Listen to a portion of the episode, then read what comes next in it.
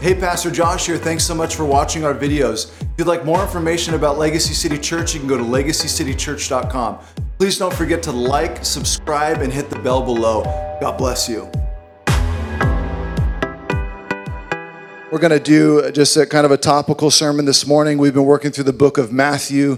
We are 80 sermons deep into the book of Matthew, um, but we're going to take a sidestep just to uh, reflect um, on a few things that really I was reflecting on as, as I thought about planting the church and just all the work that God has done. Um, the title of the sermon or talk today is called Risking It All, or We Can Risk It All for Christ. Jeremiah chapter 32, we're going to look at, if you want to turn there in your Bibles. And we're just going to look at a couple verses there, but uh, before we, before we dive in, heard of a story. Maybe you heard this one too. Yeah, there was a priest, and an evangelist, and a minister in a rowboat in the middle of a pond fishing. None of them had caught anything all morning. Then the evangelist stands up and says he needs to go to the bathroom, so he climbs out of the boat and walks on water to the shore. True story. He comes back 10 minutes later the same way. Then the minister decides he needs to go to the bathroom too. So he climbs out of the boat and he walks on water to the shore. He too comes back the same way 10 minutes later. The priest looks at them both and decides that his faith is just as strong as his fishing buddies and that he can walk on water too. He stands up and he excuses himself. He steps out of the boat. He makes a splash right down into the water. The evangelist looks at the minister and says, I suppose we should have told him where the rocks were. It's that simple. We as believers are to live in a manner that proves we are dependent upon God and not ourselves, upon Jesus and his work, upon the leading and guiding and teaching of the Holy Spirit, which always points us and moves us in the direction of Jesus and His Word. Really, to know Him more and to make Him known to the world. If someone looked at our lives now, could they find any proof you are living by faith in any area of your life? Trusting the Lord in some area, not knowing what's going to happen, but believing He will show up and do great things. When we're young, I think we take a lot of risk and really don't care what happens because we have few responsibilities. But as we grow older, we grow comfortable, we grow, careful, and we are less likely to take risks, especially for the kingdom. Many times we are neglectful in the area of faith. We are scared to jump out of the boat and even attempt to walk on water. But why? What cripples Christians from taking more risk to bring God glory? I think we don't believe that God will catch us. We are nervous about whether or not it is something God is willing to be a part of and work in. say, Lord, is that you? Lord, if I take this risk, if I take this step of faith in this area, are you going to show up? And for some reason, when we were children, we believed wholeheartedly. But as we grow old, we're nervous, we're scared, and we find it hard to trust God, and we want to control everything ourselves. How are we to be led by the Spirit of God daily? And know when we should believe God for something great and when we shouldn't. What does it mean to be led by the Holy Spirit? I want to talk about this today because I was reflecting on about how crazy it was with that group of people to to to dream like that and, and to think that God could do something in LA and to plan a, a church in Studio City like this is kind of foolish actually. Like like that's not very strategic if you think about it. That's a really hard city and it's only two square miles and the real estate is ridiculous and there's no way you're probably going to survive. You're just going to get attacked and drove out. I see a lot of people I see a lot of people taking risk for their own lives, but few for the kingdom. It's interesting. People take risks for careers, for business, for investments, for relationships but what about risks for the kingdom? Huh, we'll put it on the line over here for this, but we won't necessarily put it on the line for Christ. When we planted this church eight years ago, I had no idea what was on the other side of the fence. We just had to jump and believe that God would save and work, and I love that risk. But I feel it leaving me as I grow older, and I, I want that to come back. I want to continue living a life of faith for God's glory. I'm so happy I took that step of faith. I'm so happy my friends pushed me to take that step of faith. I'm so happy that so many around were like, yeah, let's just do it. Let's go. Let's see what happens. We walked on water to some degree. God showed up. I want to talk to you about this today because I think it is the key to our next few years as a church. We need to be believing and trusting that God will show up in the risks that we take, in the steps that we take in our workplace, in the steps that we take in the city, with our friendships, with our relationships that we take as a church, believing that God will meet us in the midst of these steps of faith. We have to take steps of faith as the Lord is leading, and then just trust Him as the saints of old did, and as all believers are called to do in this day. Hebrews 11:6 says very clearly, and without faith it is impossible to please God. Because anyone who comes to him must believe that he exists and that he rewards those who earnestly seek him. Let me ask you, do you believe this? I want to look at this obscure story in the book of Jeremiah this morning but really, it is Hebrews chapter 11. If you just go back, that's your homework for the week. Just read through Hebrews 11 and watch the crazy steps of faith all these men and women took. God said, Do this, go and do this, do this, go and do this. And they just went for it. The Spirit of God showed up in the moment and did great things through them. But they had to take steps of faith, really, to, from Abraham to the prophets of old to the apostles, to the disciples in the New Testament, they were all called to take steps of faith after salvation. It's like you need faith to be saved. Yes, you do. And you need faith to continue to be saved and to produce sanctification. And I would even challenge to please God, to bless God with your life. Jeremiah chapter 32, very obscure passage, but I'm gonna, I want to show you something that I think is very interesting. Can we stand for the reading of God's word? We always stand for the reading of His Word to pay honor to Him and to remember whose Word we are reading. Not mine, definitely the Lord's. And from His Word, we can extract some beautiful things that apply to all of life. Jeremiah chapter 32, take a look at verse 6 if you're there in your Bibles. It says, Jeremiah said, The word of the Lord came to me. Behold, Hanamel the son of Shallum your uncle will come to you and say, Buy my field that is at Anathoth, for the right of redemption by purchase is yours.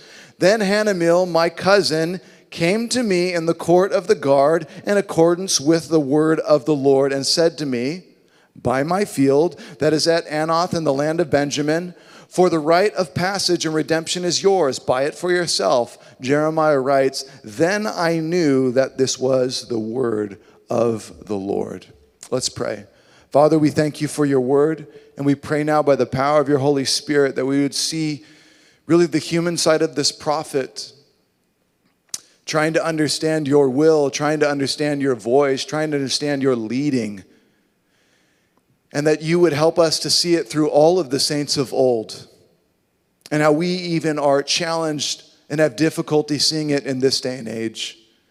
But I pray, God, that we start to listen to your word more, that we would pray with you more, that we would be ignited to seek you and to take steps of faith for your glory. Bless our time in your word, we pray in Jesus' name. Amen. You can be seated. The context here, if you didn't know, is Jeremiah was imprisoned in the courtyard of the guard in the royal palace.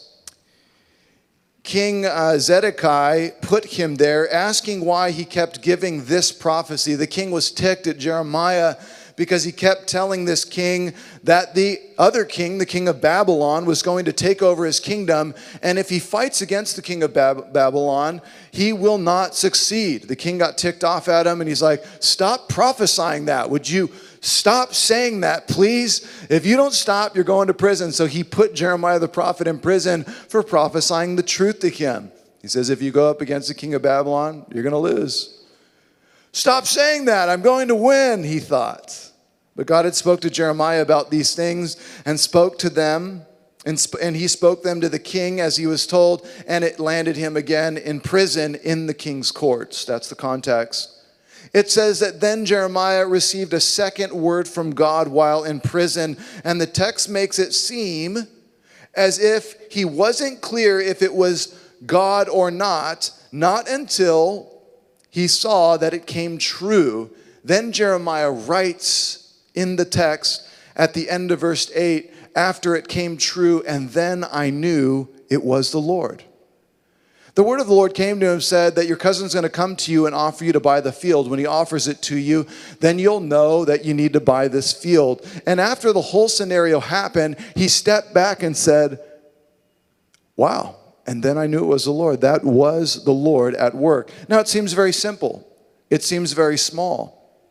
But if you watch from Abraham to David to Daniel to Joseph to Job to Paul and the apostles, you watch them have to take very interesting steps of faith after they sense God is leading them to do something, or God, by His word, literally told them, I want you to do this. And then, even though they heard His word, they had to take a step of faith and actually do it.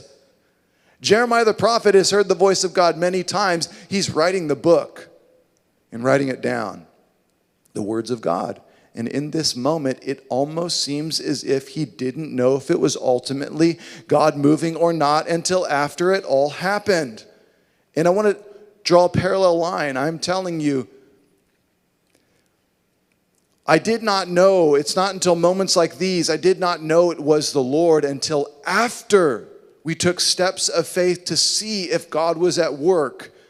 And then you step back, you take steps of faith to plant the church, and then you step back after eight years, and people look at you like, Of course you knew. Hey, no, no, go talk to Josh Thompson back in 2014. Um, I, I, was probably fired up and a bit um, ignorant and foolish and just flying by the seat of my pants and trying to run with my friends and just trying to figure it out. But I didn't know. I, I could not paint the picture of what was on the other side. We were just jumping. It is the same spirit that came upon David and led him, and Joseph through his dreams and his years of prison to make him king of Egypt, and Abraham, who was told to leave his land by faith, and Samson, who was led by God with super strength, and Moses, who was led by God in the wilderness, all the prophets led to speak on God's behalf, all the apostles who were led to the cities and the towns by the Spirit of God to preach the truth. They too were praying at some point and asking God for direction. What should we do for our family? What should we do? What is the next step? Do you want me to take that step? Do you want me to do this? Lord, show me what you want me to do. And then they feel something impressed upon them at certain times. And though it looked different throughout history, God literally speaking audibly to people then, not exactly now, but we hear through His word and we sense that God is pressing something on our heart. We still have to take steps of faith now, don't we? The author of Hebrews, again, 11, gives a full breakdown of this, and I dare you to go and read it. The Holy Spirit is a gift given to us when we repent and are baptized and turn to Christ with all of our hearts. Acts chapter 2, verse 38. Peter said, Repent and be baptized, every one of you, in the name of Jesus Christ for the forgiveness of your sins, and you then will receive the gift of the Holy Spirit of God. The Holy Spirit of God is a gift from Him that comes and lives inside of us when we repent and trust in Jesus alone for salvation. The Holy Spirit coming and living inside of us was spoken about again long ago in the Old Testament. Ezekiel 36, 26 says, And I will give you a new heart, and a new spirit I will put within you. And I will remove your heart of stone and your flesh and give you your heart of flesh. And I will put my spirit within you, Ezekiel said speaking for God, and cause you to walk in my statutes and be careful to obey my rules. It was prophesied in Ezekiel that God would put his own spirit into his people. Romans 8 tells us, verse 11, that the same spirit that raised Jesus from the dead lives in us. John 16, 13, when the spirit of truth comes, he will guide you into all truth, for he will not speak on his own authority, but whatever he hears, he will speak, and he will declare to you the things that are to come. The Spirit will come and guide you in truth. John 14, 26, Jesus says, But the Helper, the Holy Spirit, whom the Father will send in my name, he will teach you all things and bring to your remembrance all that I have said to you. He is a helper.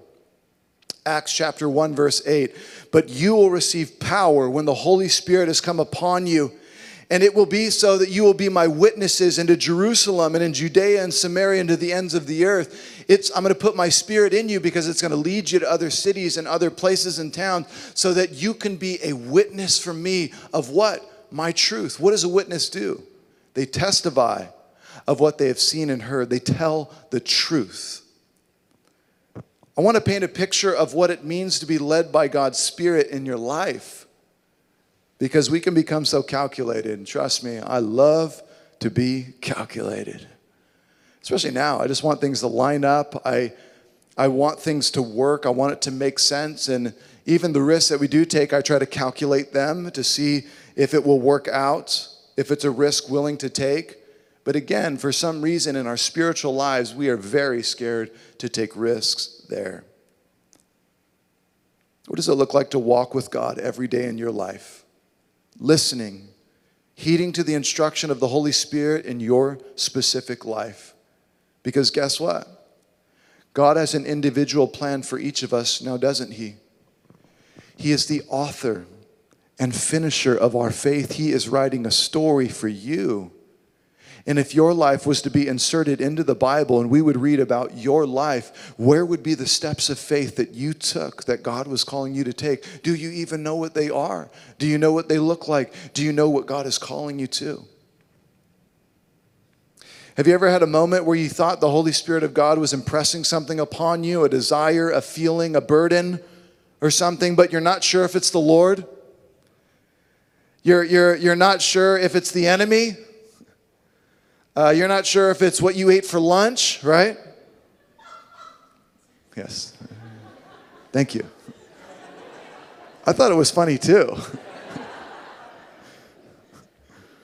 is this you, Lord, or not? I think the sadder thing is that we have to ask ourselves as the church when is the last time we asked the Lord that? Lord, is that you? Are you calling me to do that? Do you want me to take that step of faith?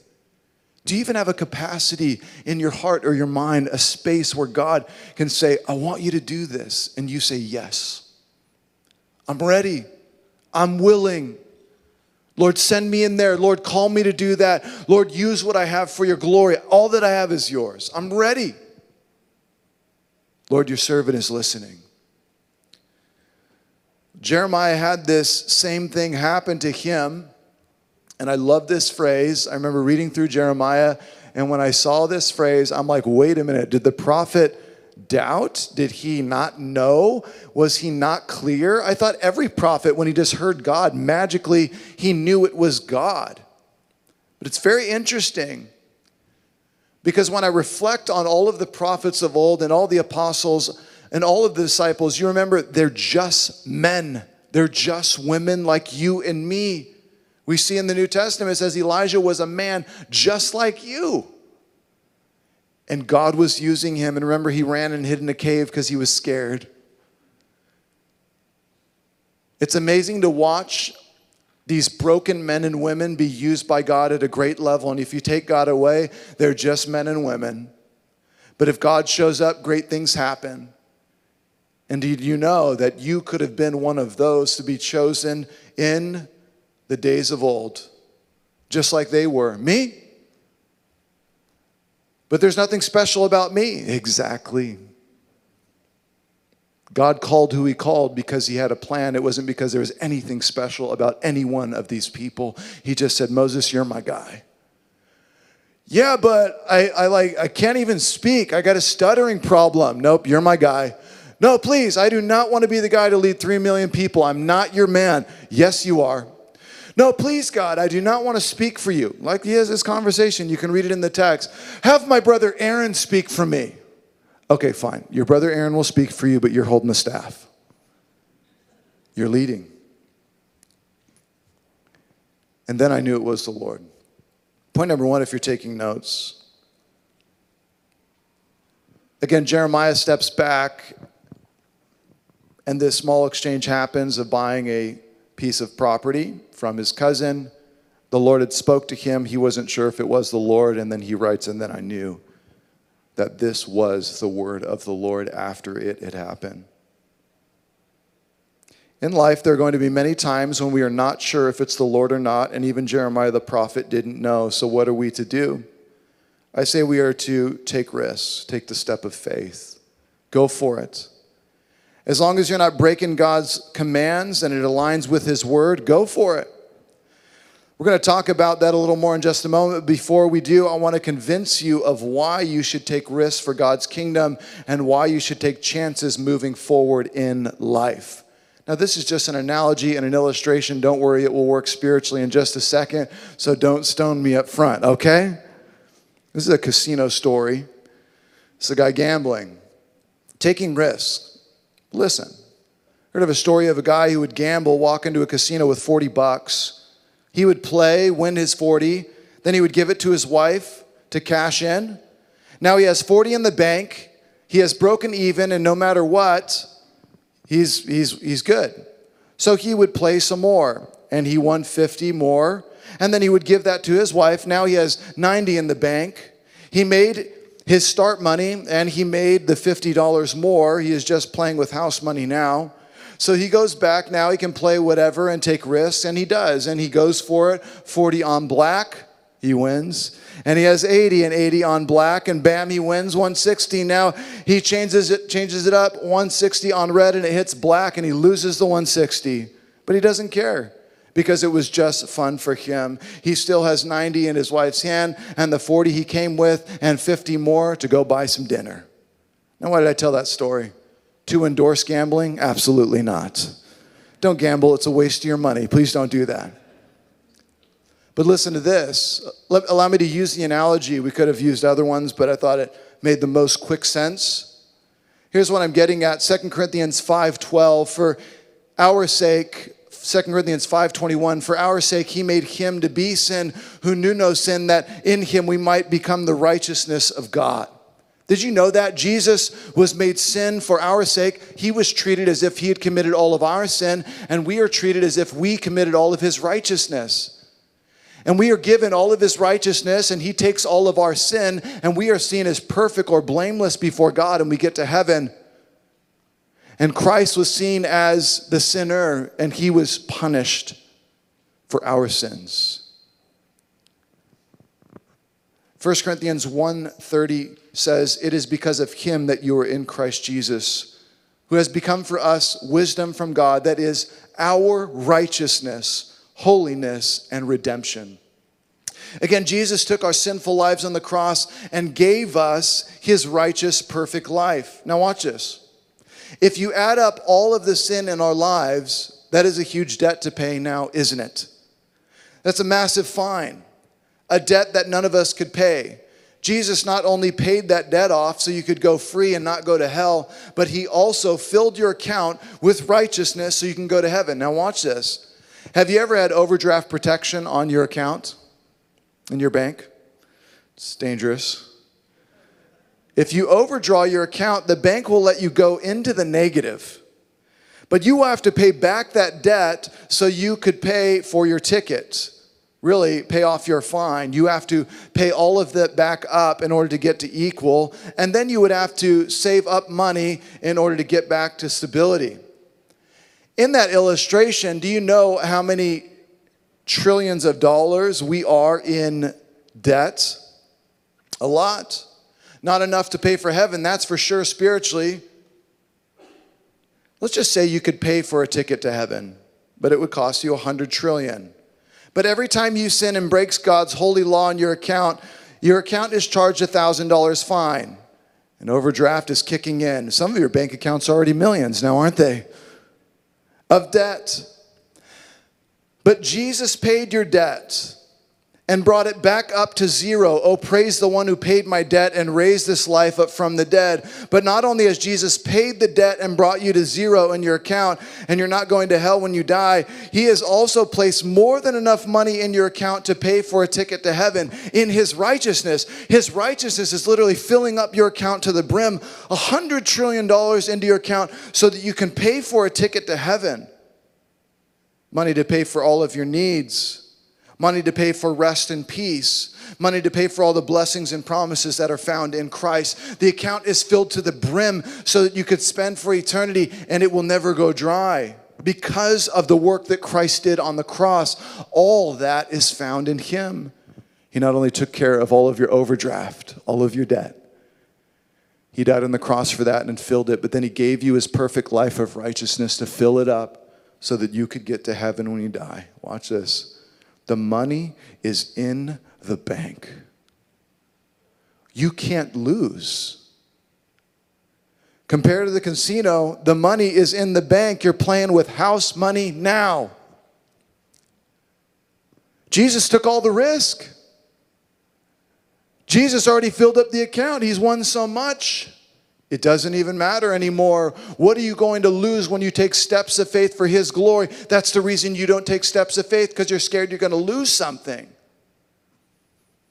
We're scared it's not going to work. We're scared we're going to fail. We're too nervous about paying for that family's rent because it's too much out of our account. We're too scared to take steps of faith because it's going to take up too much time. We're too scared to take steps of faith because they're not going to appreciate what I do. Uh, I, am too scared to take steps of faith because I don't know if God's going to show up and that'll burn up three years of my life if I try to do a church plant. What if it fails? Listen, the money's in the bank. You're going to heaven when you die. You can't lose any of it, and you can't lose the blessings and promises of God, so you're just playing with house money. You literally can go for it, you can risk. And I want to tell you this this is the reason Abraham left his land not knowing where he was going. He knew that God had promised him that he would be with him. His account was full. And he said, You want me to leave my family and my land and just pursue you with everything? Okay, I believe you by faith. And we know that God showed up over and over and over and over and over again because the account was full. It's the same with the apostles, it's the same with the prophets. Taking a step of faith in your life does not decrease your account. Did you know that? But many of you are playing this game of life like your account is still in overdraft protection.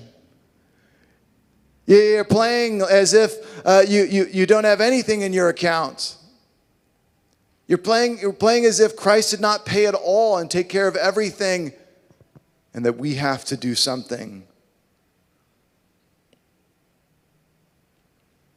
Point number two, if you're taking notes, be spirit led within the confines of Scripture.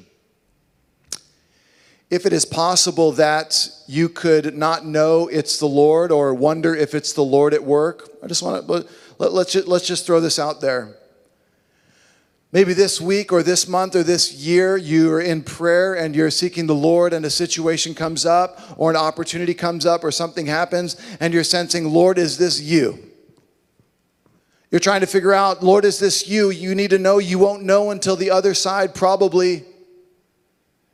But if it aligns with Scripture, within the confines of Scripture, I dare you to take a risk, take a step of faith, and see if God might show up in it. Do what you sense the Lord leading you to do within the confines of Scripture. Again, the Holy, the Holy Spirit will help you.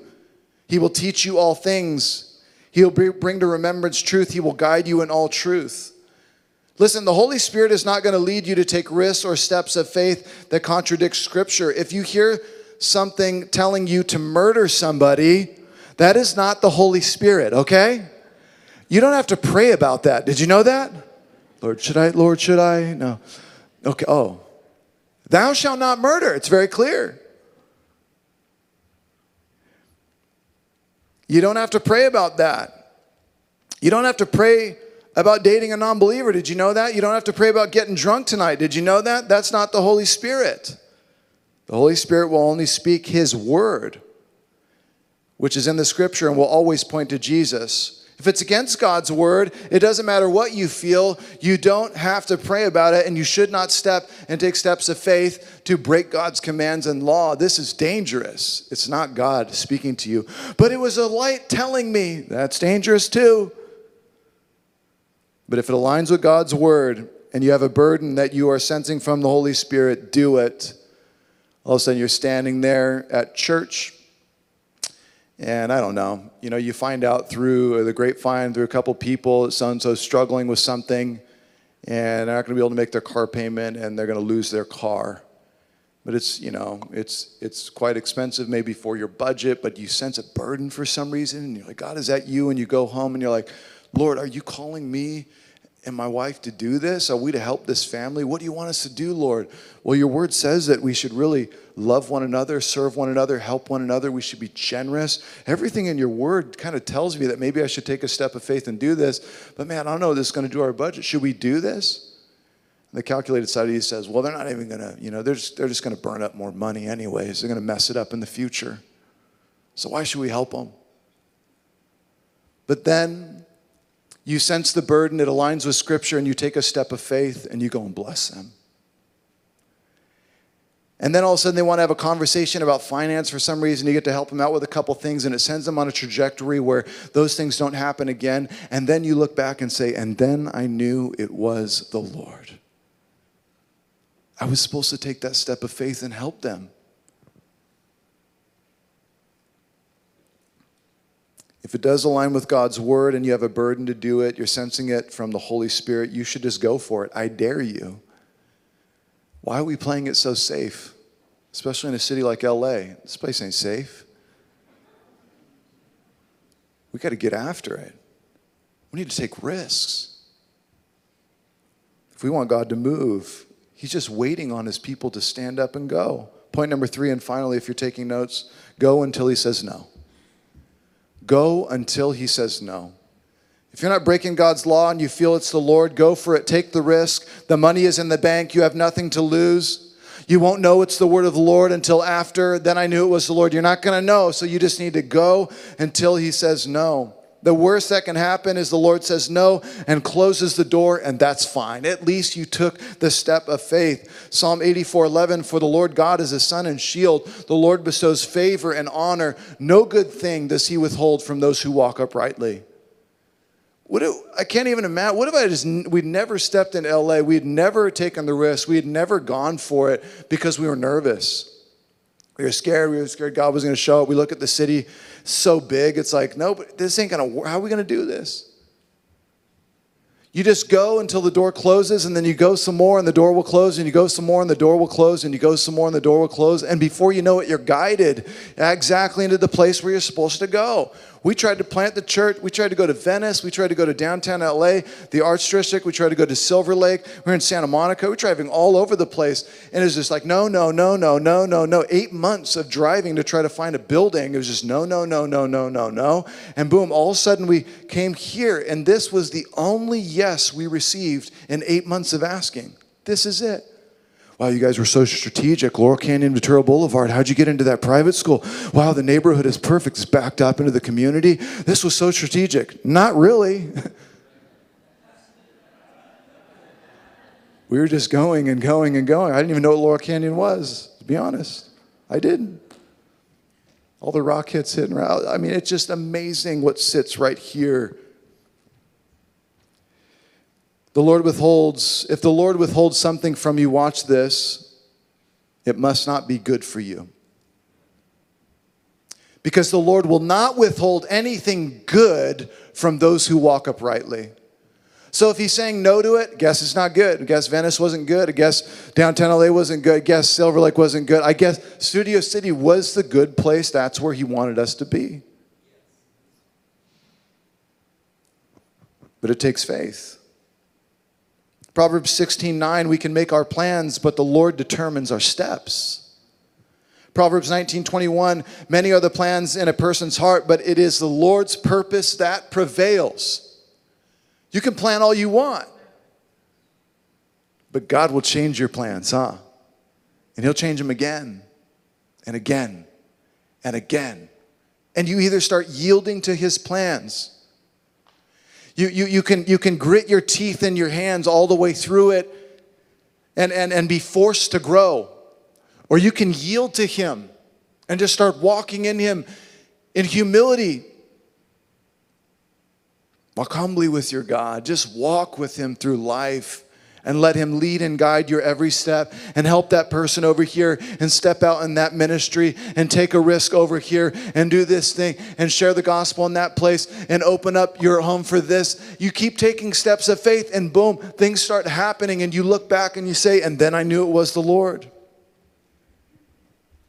God has a plan and is working everything out for His glory and our good. Let me tell you a story. You hear about the guy who had good things and bad things happen to him?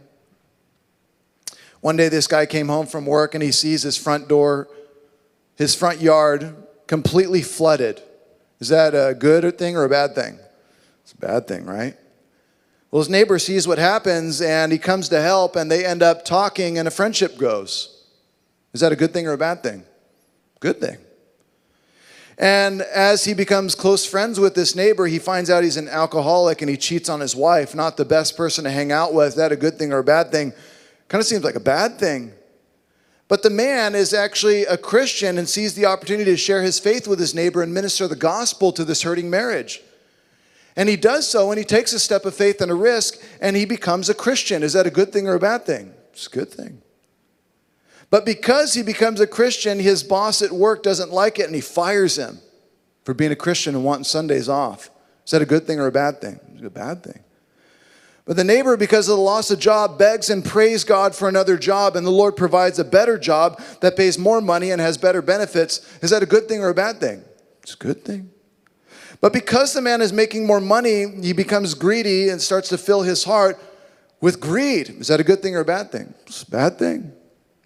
The neighbor across the street starts to see and notice the greed of his friend and in his heart, and he rebukes and corrects him and encourages him and prays for him, and he repents and turns back to the Lord and starts living a more generous life for the Lord than ever before, those in his life and those in his church. Is that a good thing or a bad thing? It's a good thing. How do you know? How do you know? The bad things happening in your life, how do you know? It's not a good thing right around the corner. How do you know? Interesting. And then I knew it was the Lord. And then I knew. There are those aha moments where you're like, Lord, incredible. How did I not see it? It was you all along. If you ask Joseph in prison, if you ask Job in his pain, if you ask Jesus on the cross, is this bad? Many would say yes, so bad. But looking back on what God was doing in those dark moments, we see they were for ultimate good. The Lord has his ways and knows what he is doing. You may think you're in a bad situation. You should probably think again and trust the Lord. It could be a good thing that God has in store for you right around the corner. You never know what the Lord is doing. And then I knew it was the Lord. I am telling you, the money is in the bank. Take the risk. You can't lose heaven. You can't lose your blessings and promises. All you can do is lose the opportunity to bless God and bring him glory. Number two, be led by the Holy Spirit within the confines of Scripture. Don't do anything outside of God's word. And then number three, just go until He says no. Take risks, go for it, and then you'll find out if it's the Lord or not. I dare you to pray for someone in public. I dare you to pay for somebody's bills. I dare you to take a step of faith and love people, take time for people, stop and help that person instead of walking past them. If you sense the Lord leading you, go for it. You never know if it's the Lord unless you take the step of faith. And we would have never known it was the Lord unless we took the step of faith to plant this church, huh? Praise God, He showed up. Uh, if you knew me, which many of you do, you know it may not happen, okay? Praise God, He showed up. And I believe that the Lord is challenging us once again to start taking great steps of faith. And let's just see what He'll do. Amen? I want to read it one more time to you. Hebrews chapter 11, verse 6. And without faith, it is impossible to please God. because anyone who comes to him must believe that he exists and that he rewards those who earnestly seek him. This is every great believer in the Bible. They just believed God at his word and they took radical steps of faith to see what he might do. And then they looked back on life and said, Wow, then I knew it was the Lord. Look what God has done. Amen. Let's pray. Father, we thank you for your word. And I pray now by the power of your Holy Spirit, oh God would you challenge and ignite each of us to stop being so relaxed in our faith and just enjoying life? But Lord, would we seek you earnestly? Spend time praying and saying, Lord, what do you want us to do? What do you want us to accomplish in this day and this week and this month and this year and this lifetime before it's over? Lord, is there anything else you want me to do? I'm here. We yield ourselves to you. Father, we thank you for your faithfulness. The whole thing belongs to you. You are the one who put the burden and the desire on our hearts to step out in faith. You are the one who provided the faith. You were the one who provided the desires. You were the one who provided everything and made it happen. And then you, Lord, drew the people to yourself. Lord, you, by your word and by your spirit, changed lives. Lord, you have done the work and accomplished the work. And so once again, we yield to you and we ask, Lord, what do you want us to do? What are you up to? Reveal to us your will for our lives. Impress things upon our hearts. Help us to dream for your glory. Help us have vision to do great things like you did with the saints of old, with our church fathers. Give us wisdom. We give all that we have into your hands these next years, these next 10 years, these next 20 years, these next 30 years. For your glory, we pray in Jesus' name. Amen.